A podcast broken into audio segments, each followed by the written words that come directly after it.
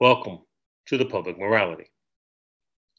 It seems lawmakers in several state legislatures are waging a legislative war against the LGBTQ plus community.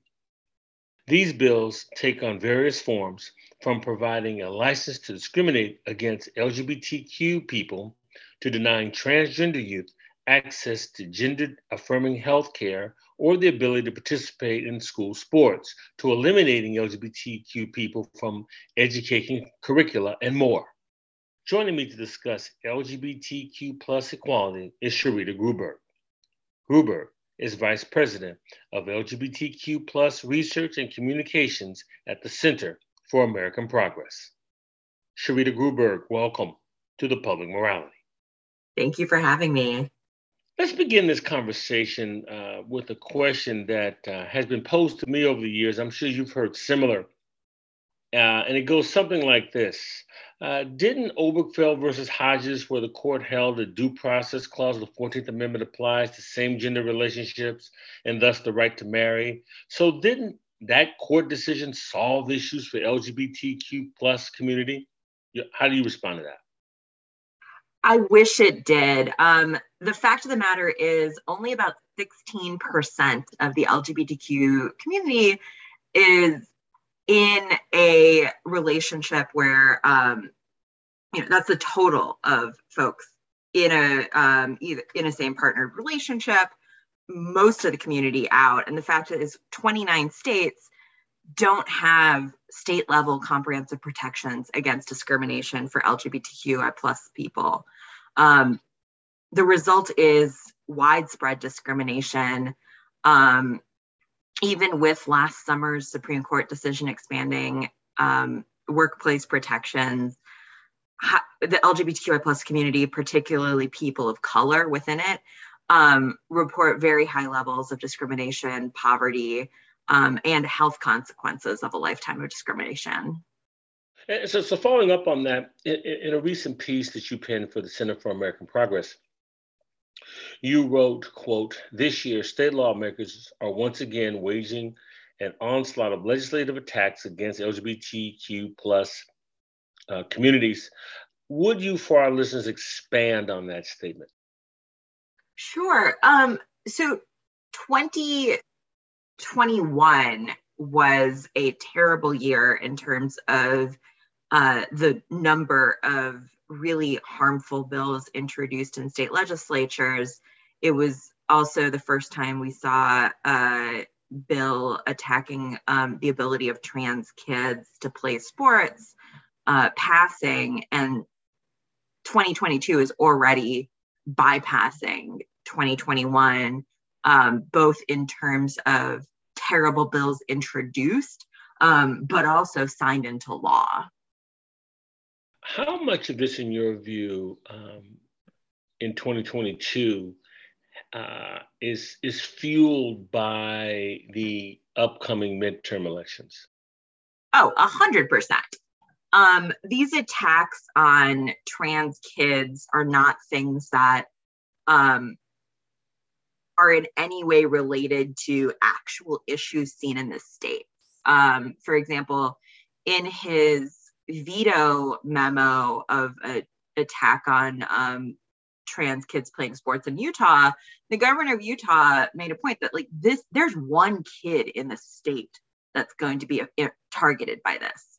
So the entire legislature, and then they overruled his veto.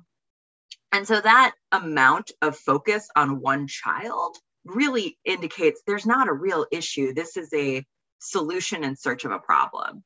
And that problem is not having a governing agenda to trot out for the midterms, but instead um, really doubling down on this creation of a threat, um, a threat to the status quo, a threat to comfort, um, a threat to our entire society, and using that as a talking point to drive your base out to actually vote in a midterm election. Um, some Republican strategists have tried this in different periods of time. For example, in the Kansas governor race, we saw or sorry, the Kentucky governor's race, we saw this coming up. Um, it did not work. Uh, we also, in the 2020 um, election, there were some, uh, there was a couple Republican communication strategy firms that tried uh, to put out this messaging again, got a little bit more traction, but didn't quite work. And so in the intervening years, they've done a lot of message testing and a lot of um, kind of uh, formulating this idea into a full campaign. And so um, these, and it's not in a vacuum, we're seeing these don't say gay curriculum bills, these attacks on CRT, these attacks on trans kids playing sports packaged and sold to the same by the same organizations to these state legislatures legislators to introduce and move forward to create this feeling that some outside entity that parents don't trust is taking over control of parenting your child. And the only way to win that control back is to vote our people into office and to pass, because we will pass these bills that preserve your parental rights in the schools. Mm. You know, no, to, to, to that end, um, since by my calculation, since 1980, some segment of the political population has sought to other uh, certain groups based on perceived difference. I mean, we've had attacks on African Americans, we've had attacks on women, we've had attacks on newly arriving immigrants of color, um, LGBTQI uh, plus community. So that I mean, that's a 42 year playbook. How, how long, in your view, will this strategy continue? And and also to that end, does it does it still have legs in your view? That's a great question. I mean, honestly, I am surprised that we're seeing this come back up.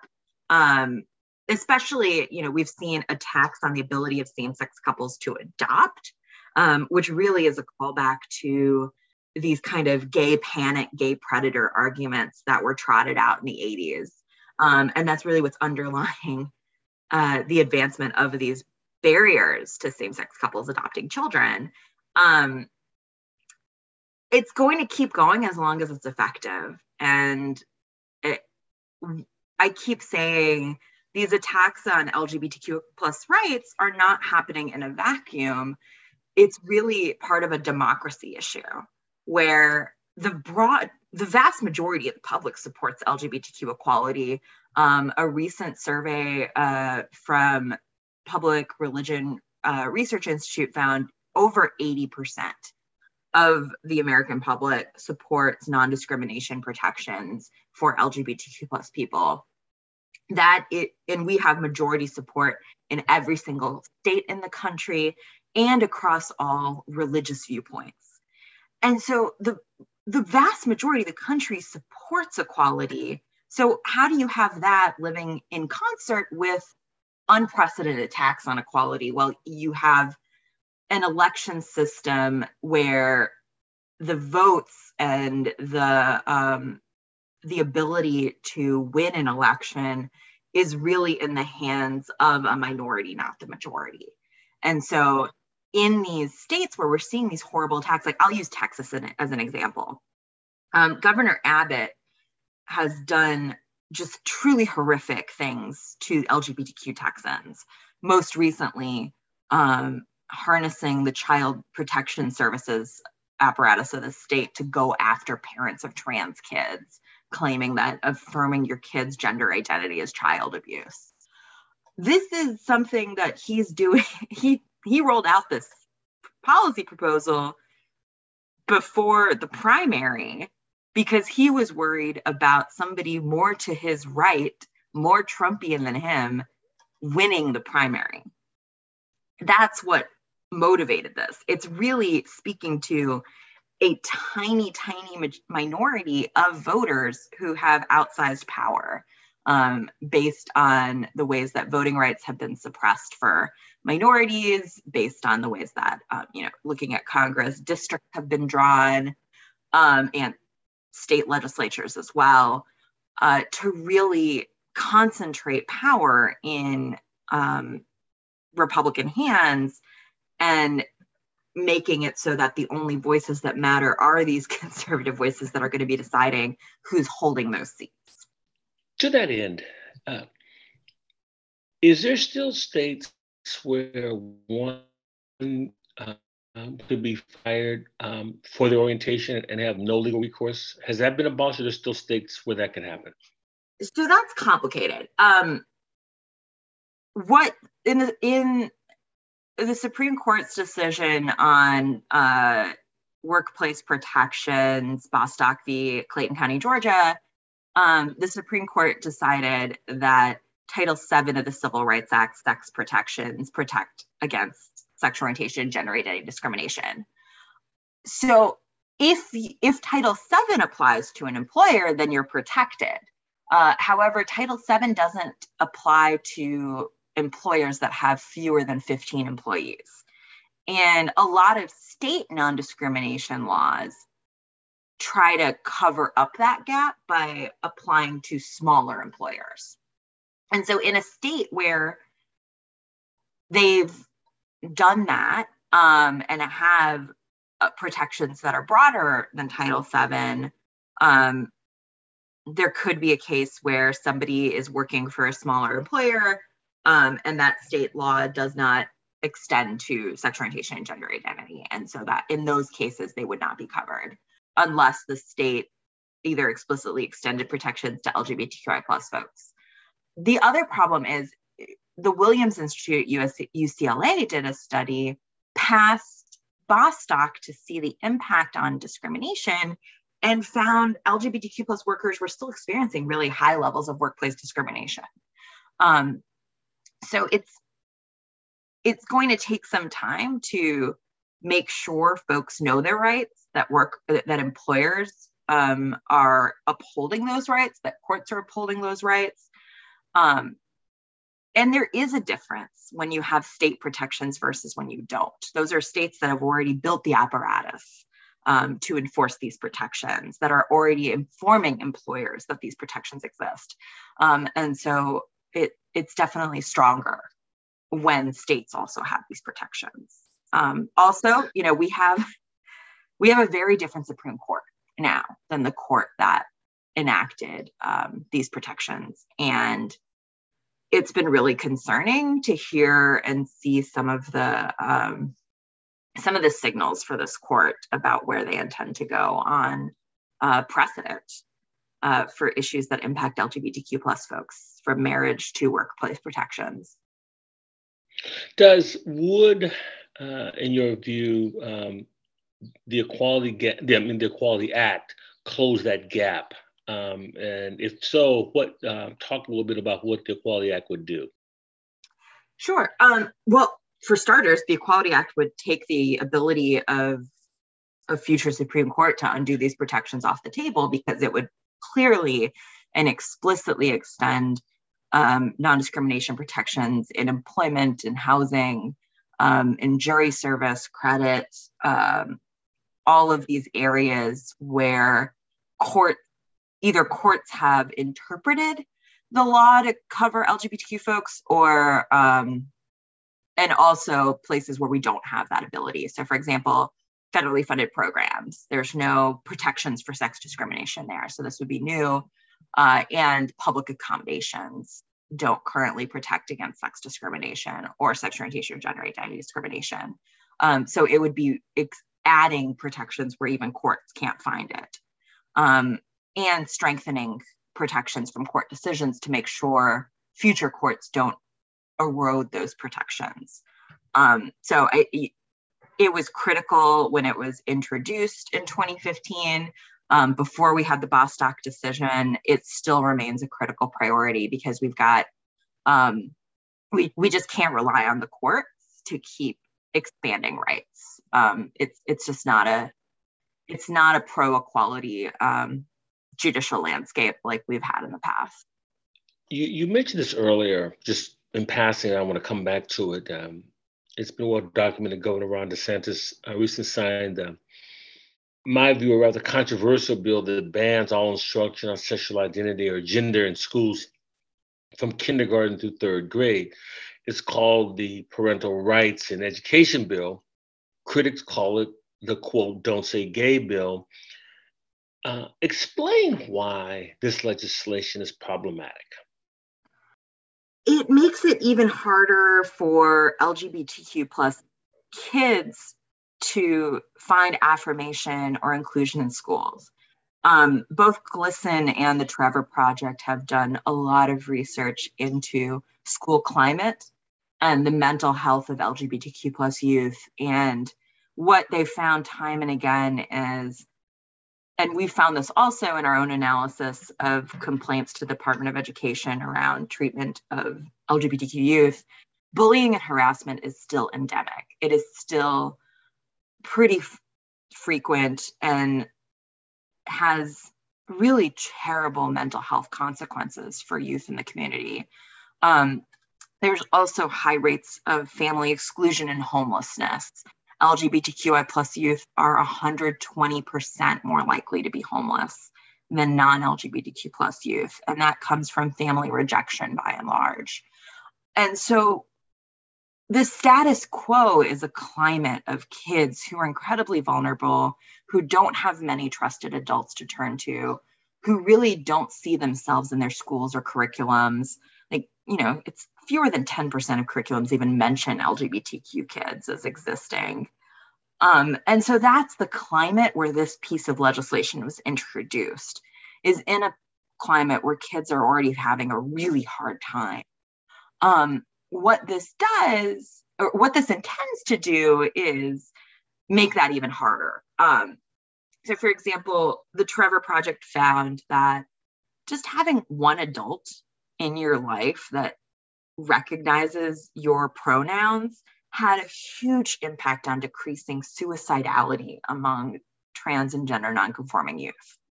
And so this is a this is a law that's saying you can't do that basically. Not just that, um, you know, if you're a teacher in a same-sex relationship, can you mention your spouse?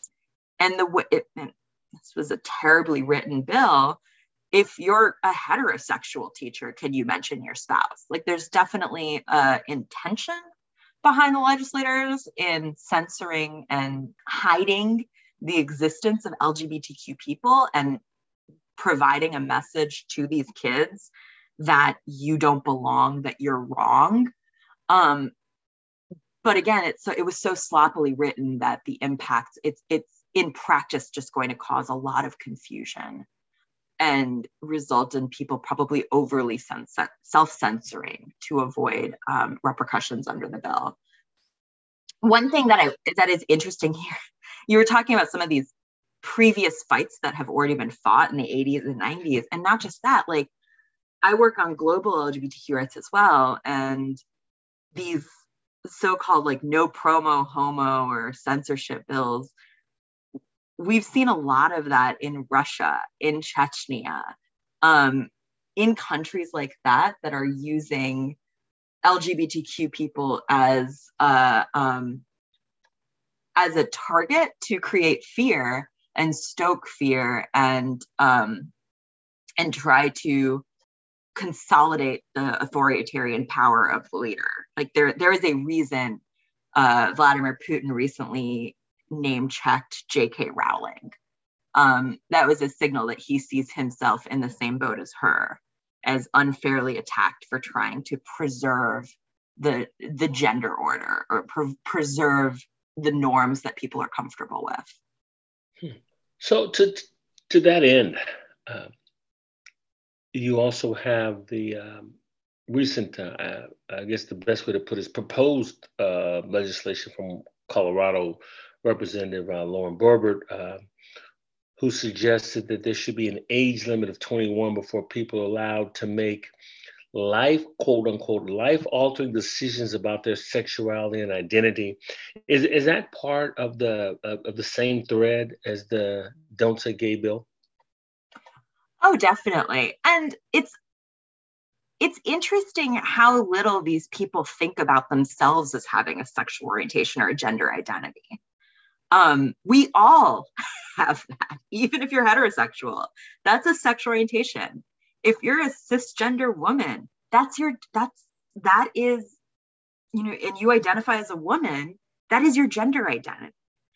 And so this really is stemming from uh, not understanding identity and also using leaning into that lack of awareness or understanding uh, to create real harm for uh, children. The subtext of this legislation for me that until one has reached the age of majority, they cannot articulate their identity, their identity, cognitively speaking. Um, I, I, uh, I would imagine you have studies that that refute that supposition.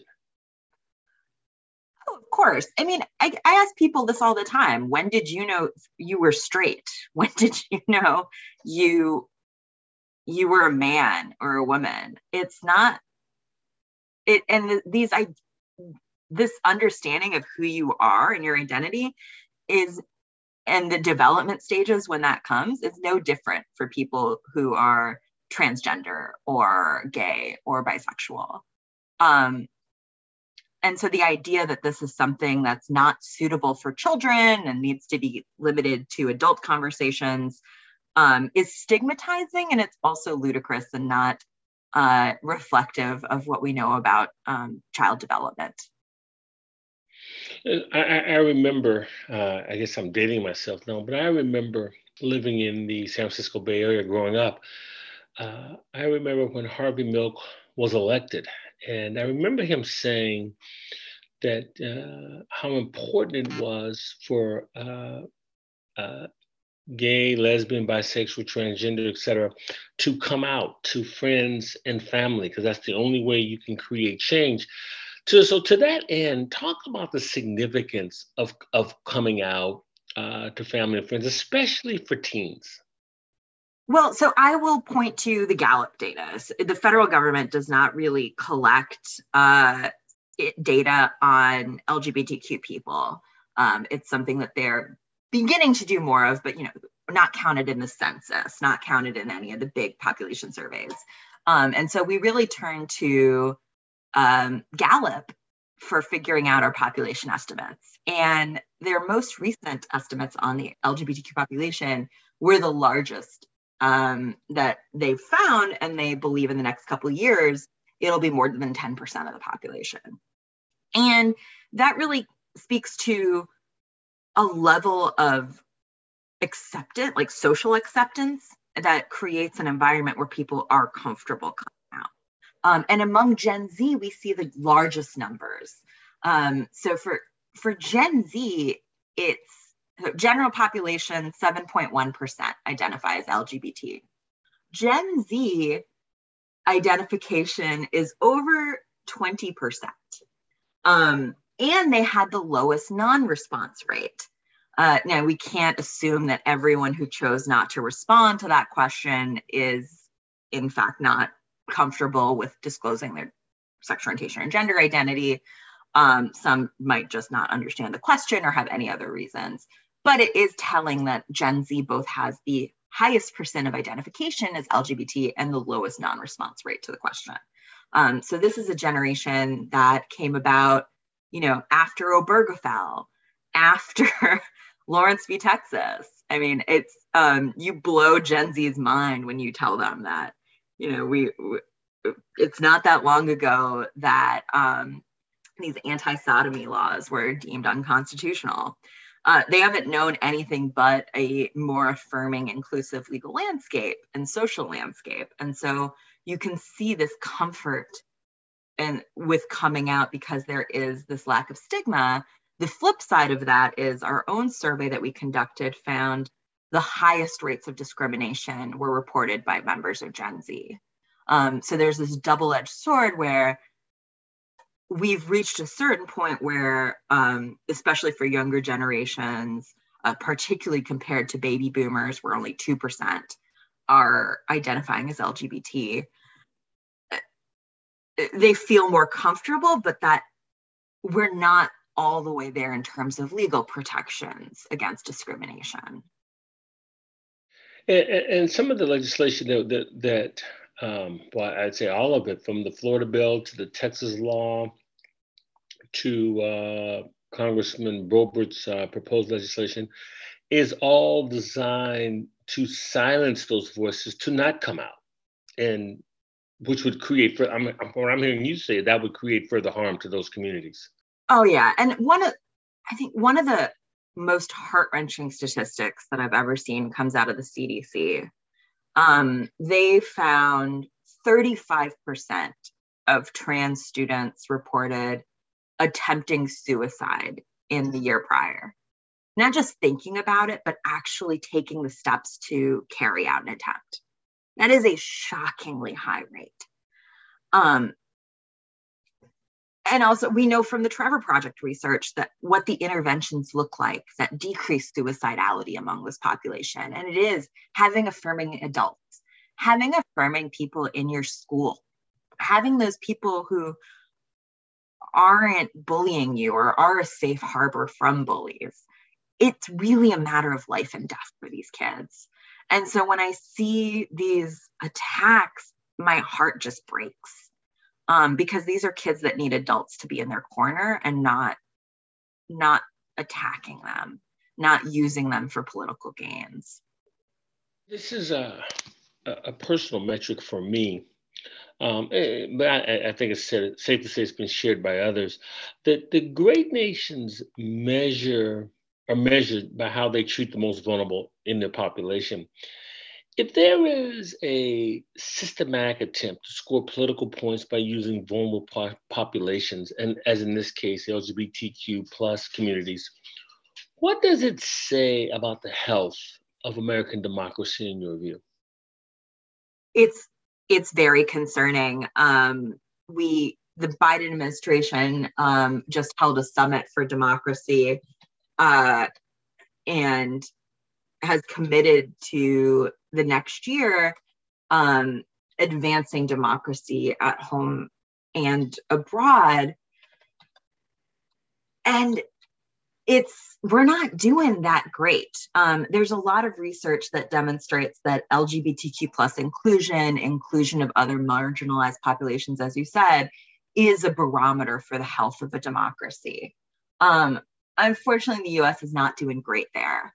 There's something called the F&M Global Barometer um, that the administration has um, also been using, which rates how countries are doing in terms of fulfilling obligations to ensure that their LGBTQI plus citizens are full citizens and able to compete, contribute to the benefit from democratic institutions. The US scored basically a C minus, a C if our country were a school. We got a 70% in basic human rights for LGBTQI plus people.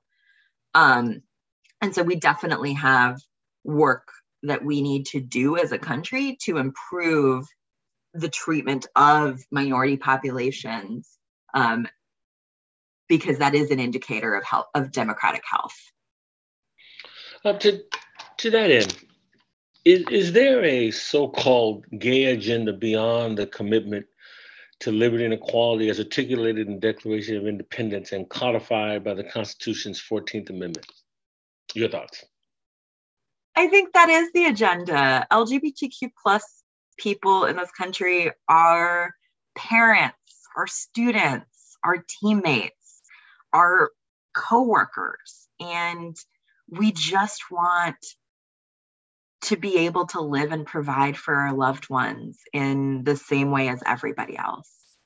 Um, it, there is not some nefarious secret gay agenda. As you said, the gay agenda is really just being treated equally um, and living the same as our friends and neighbors. Sharita Gruberg, Center for American Progress, I want to thank you uh, for joining me today on the Public Morality. Much appreciated. Much appreciated. Thank you so much for having me.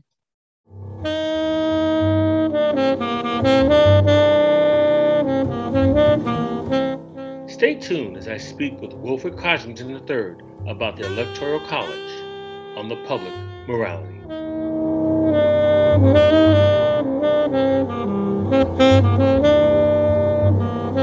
Welcome back. The Electoral College, a uniquely American phenomenon, has on occasion, five times to be exact, selected a president who received fewer votes than his opponent. Though rare in America's democratic republican form of government, it has occurred twice in the six elections in the 21st century. There have been numerous calls to abolish the Electoral College, which would necessitate a constitutional amendment. Even tweaks to the current system void of a constitutional amendment would require states to relinquish the benefits they currently enjoy.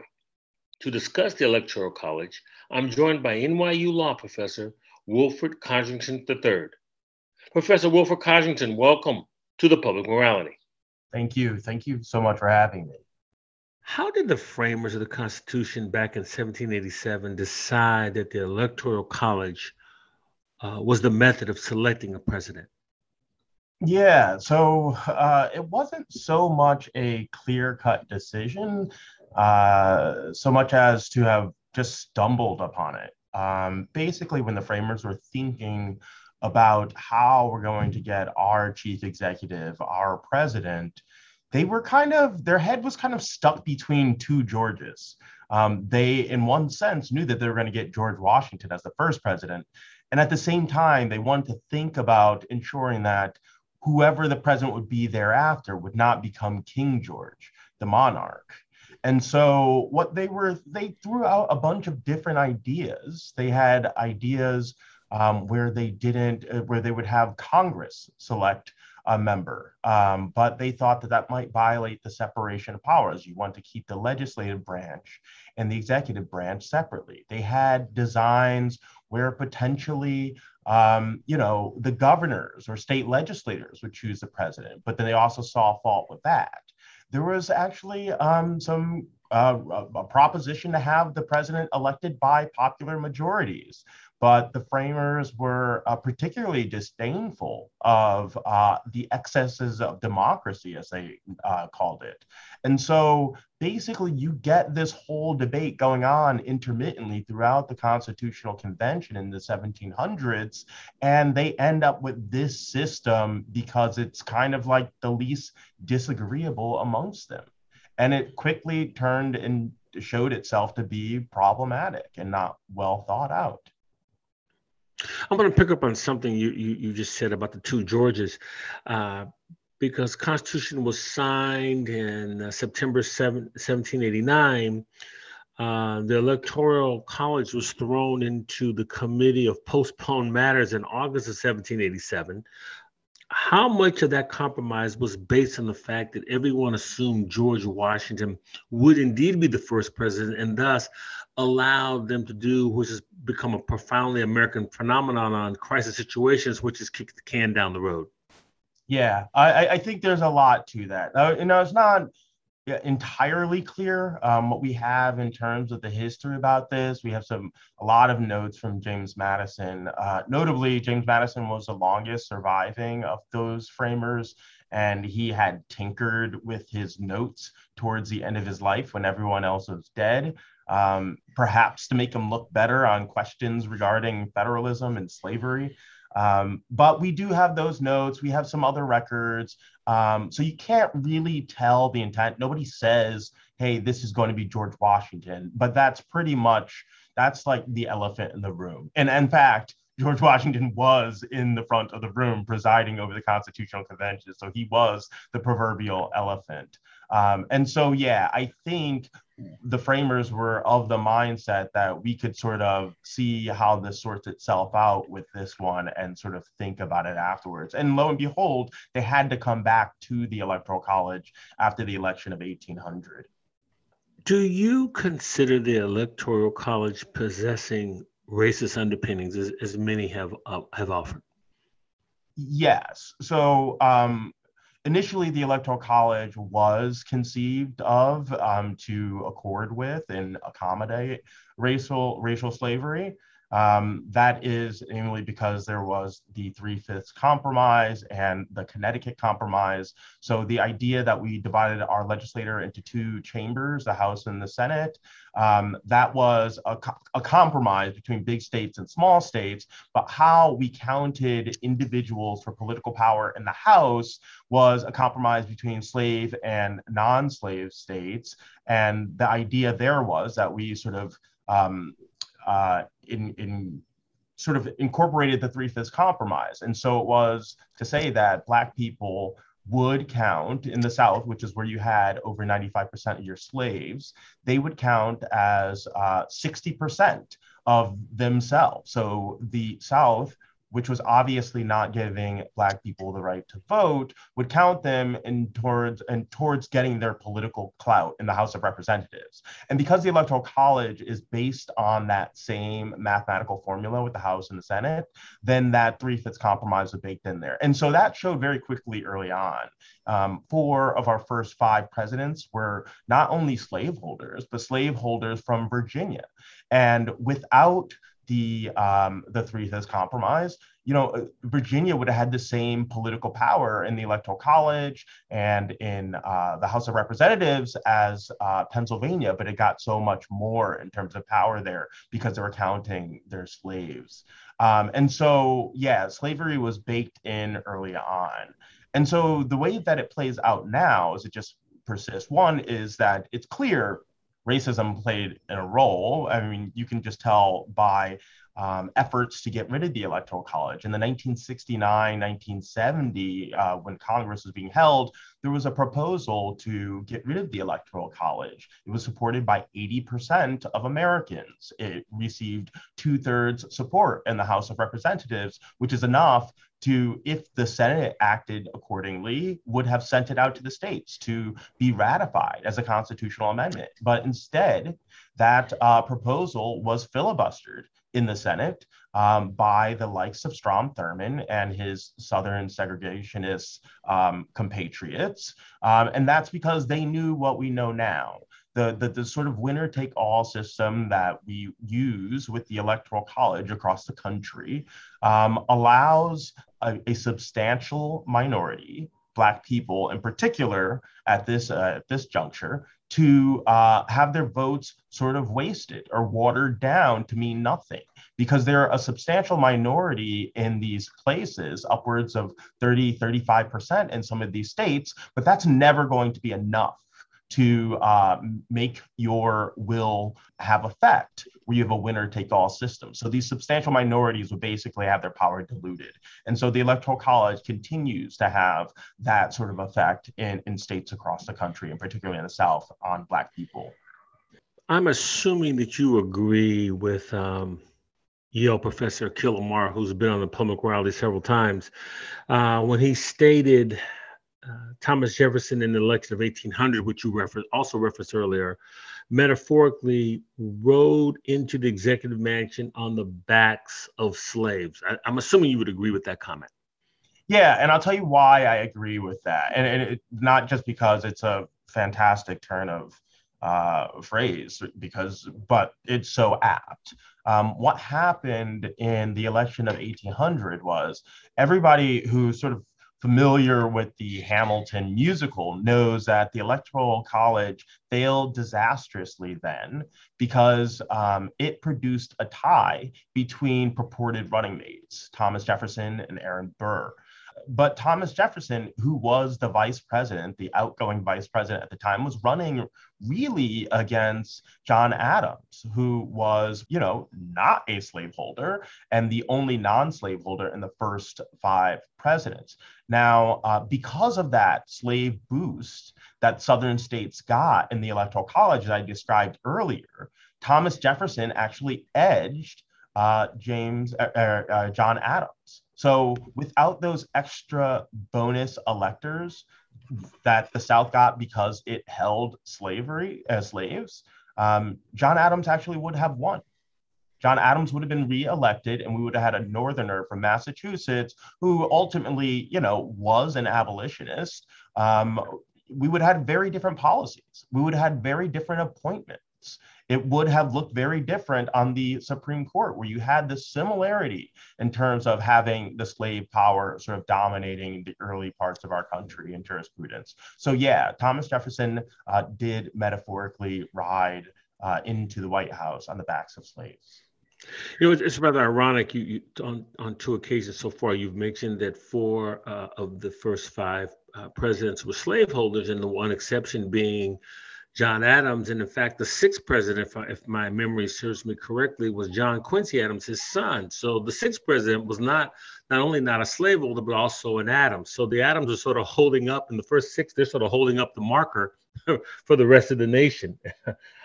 Yeah, certainly. Um, but I, and just to sort of put that even in more context, John Adams and John Quincy Adams, his son, were the only, like, two of the few who did not have a direct interest and and, and um, um, effort to expand and, support slavery. You know, for that was eight years that they had together because neither of them were reelected.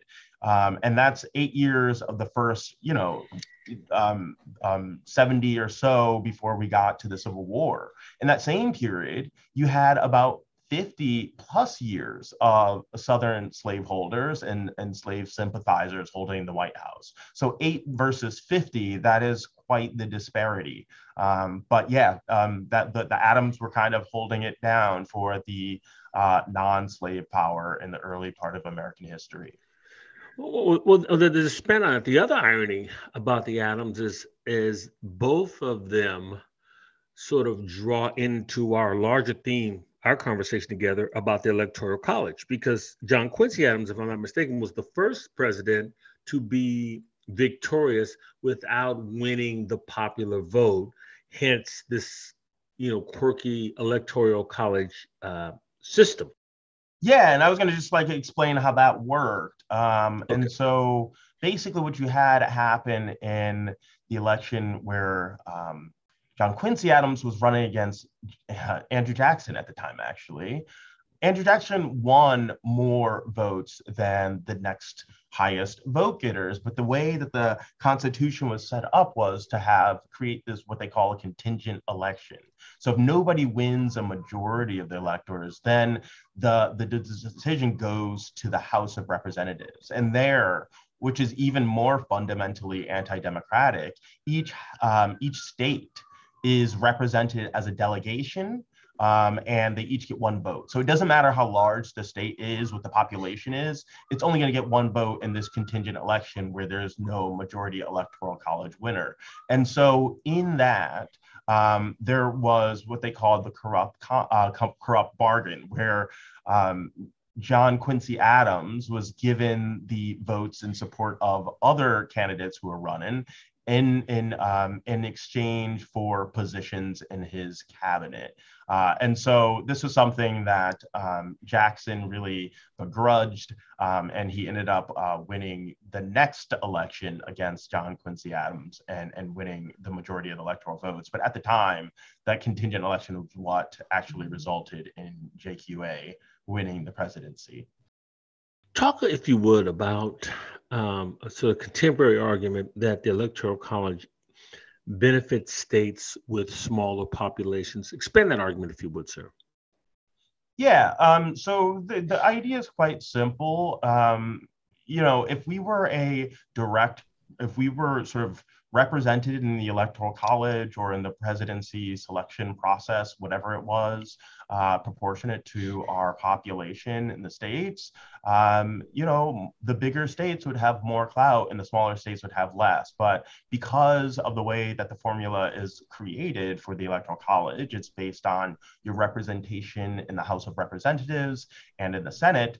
Um, small states automatically get two votes. Uh, you know, to uh, reflect the fact that they have two senators. So a state like Montana, for example, or Wyoming, even smaller, which has about 600,000 people, they get an automatic two votes plus the one that they get no matter what for being a member, uh, having a member of Congress. Um, and so that just enhances their power right to start. Whereas a state like California gets that same two that um, that Wyoming gets. And plus, there's you also have to just think about the fact that you get a, a base one, and that actually adds for some cases. So we have a disparity between 600,000 people in Wyoming and nearly 40 million in California, even that base level one is going to distort um, uh, Wyoming's power. Um, so yeah, there is a benefit added in there for small states, but that's not the only benefit. See, the, the that's the thing. It, it's sometimes arbitrary, sometimes it's baked in. So there's benefits for swing states, and the way that this plays out is swing states determine who's going to be election, uh, who's going to be elected. Right? Candidates don't go to non-swing states to campaign they go there maybe they come to new york to raise money. They'll go to california and texas to raise money. But they're not going there um, for the general election to you know get support from people because they know that, that that's pretty much in the bag. And so if you look at the spendings and the campaign visits you're looking at well over 90% of all presidential resources and presidential campaign resources being spent, uh, spent in a handful of eight or nine states or so that are going to determine the outcome of the presidency. And so it gives these states that sometimes don't even really look like america this outsized power in determining who's going to be the next president of the United States. So the way that the electoral college is, it just kind of distorts some uh, the, the power of the American people in the selection of the presidency based on some things that are quite random and some things that are pretty uh, static. But in either case, it doesn't reflect like the majority will, or it doesn't have to. One of the challenges, it seems to me, in, in our current debate, and um, and I'm expanded on based on your remarks, sir, uh, is the difference between what I'm calling what's in the best interest of American democracy versus what's in the best interest for one's immediate self interest. And I, am going to harken back to you mentioned the early uh, 1970s. Nixon had won a close election, he had lost a close election in 68. George Wallace's third party uh, introduction had Nixon on uh, on board for supporting the abolishment of the Electoral College. Birch Bayh, a senator from Indiana, originally got involved because Johnson was worried about wayward electors. And then you talked about the immediate self interest of Southern senators and, and members of uh, Southern senators who, who saw that their political power would be diminished. Isn't that you take away the players, you take away the specifics, but in the larger sense, isn't that still the rub that we're having about about any attempts to abolish electoral college between what's best for American democracy versus the immediate self-interest of some? Yes, I, I, think so, right? I think there are two things that are really playing into why the, the issue is so sticky. One is, I, I think, um, exactly what you're getting at that a state seems to uh, believe that they're going to be disempowered, right? It is in their uh, tactical and strategic advantage to maintain a disproportionate amount of power in selecting the president, even if it's disproportionate to the amount of people that they have.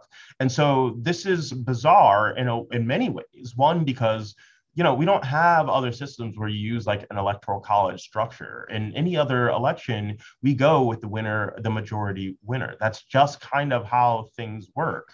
Um, and so it's bizarre to elevate this idea that we should kind of create this contraption to dilute the power of the majority on any number of reasons um, that are either contrived now or said at the past that just don't pan out in, in, in any event. Um, and so it's sticky because you know no state wants to lose its ability to have more influence in the electoral college in determining the presidency. And there are enough of them to sort of you know um, veto a constitutional amendment potentially, or at least um, in their state de- in their delegations to Congress to block any amendment being considered in Congress in general going forward and attaining the the supermajority needed to go out to the states. But the other part, I think, is the fact that the Electoral College has in recent times benefited Republicans. And the last two times where the president who lost the elect, uh, lost a popular vote but won the Electoral College, it was a Republican. And so now you have people in those states that are uh, less popular or less populated, um, often whiter, and um, often lean Republican see these these three things in their interests as a reason to not get into the electoral college.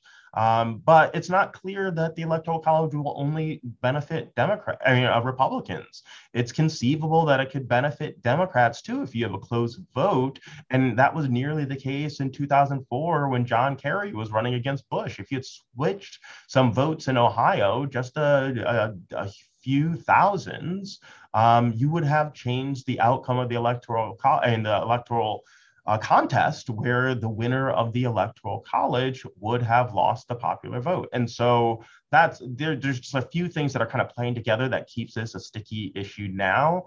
Um, but hopefully that's not something that people sort of are psychologically attached to in the future. You know, really, the, the sweep of democracy in American uh, history and American constitutional history has been towards incorporating the will of the majority more. We've had so many constitutional amendments, the 15th Amendment, We've had the 14th Amendment, which has been um, interpreted by courts to allow like the one person, one vote principle. And the 19th Amendment, which is enfranchised women. Um, the, the 24th Amendment, getting rid of the poll tax. The 26th Amendment, lowering the voting age to cover 18 year olds.